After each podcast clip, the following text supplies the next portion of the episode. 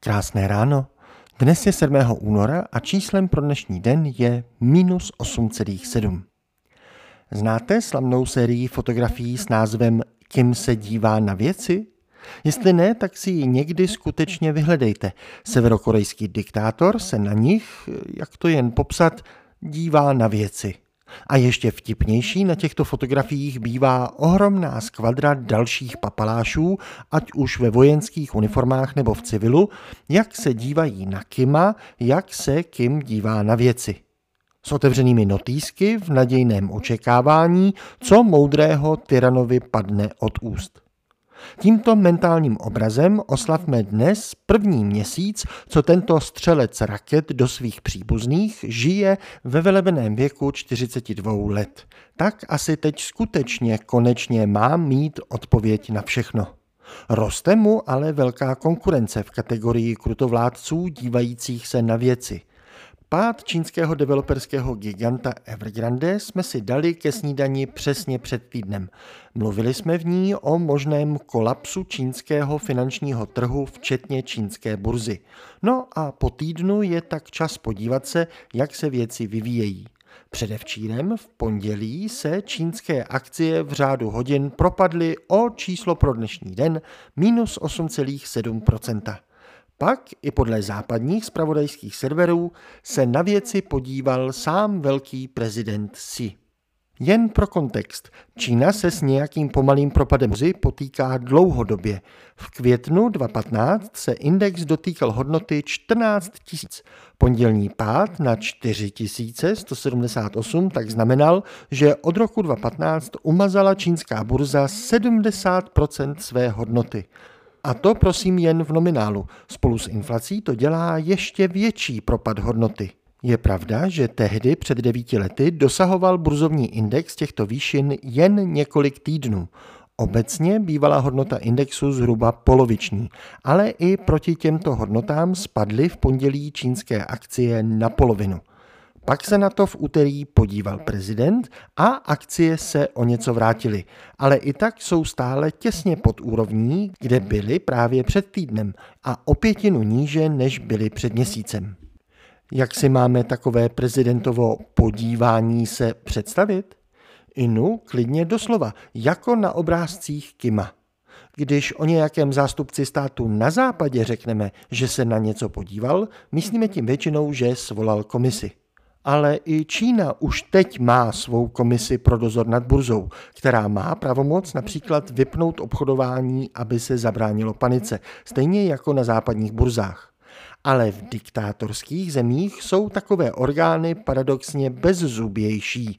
Nemají svou nezávislost na státu, takže co kdyby se náhodou diktátorovi nelíbilo, že zakročila? Proto všichni čekají, až se ten nejvyšší na to podívá. Doslova. A až z jeho pohledu regulátor teprve odečte, jakým směrem má jednat. Jak tedy včera jednal pod dohledem i pohledem prezidenta? Když to schrneme, tak odsunul problémy do budoucnosti. Kolaps čínské burzy tak asi nebude rapidní, ale nakonec může být dlouhodobě i ještě hlubší. Konkrétně byly zavedeny dva hlavní kroky. Za prvé byla dál omezena možnost šortování. To je taková sázka na pokles. Pravý opak toho, když si nějakou akci koupíte a sázíte, že její cena poroste.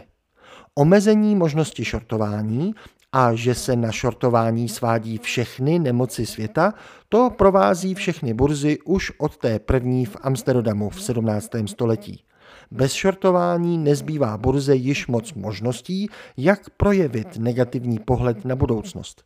Když se negativní názor takto zakáže, tak sice není projeven, ale to neznamená, že zmizel. Projeví se tak později a často o to silněji. Pokud jsou pravidla na burze nastavena tak, že lze sázet jen na růst a ne na pokles, budou na ní logicky a symetricky vznikat spekulační bubliny. A to podlomí důvěru investorů, že jakákoliv současná cena akcie odpovídá realitě. V podobném duchu byla omezena možnost prodat akcie, které byly takzvaně zapákované. To je tak trochu jiná forma šortování, většinou méně riziková. A za druhé, některým zejména zahraničním investorům a fondům bylo úplně zakázáno prodávat.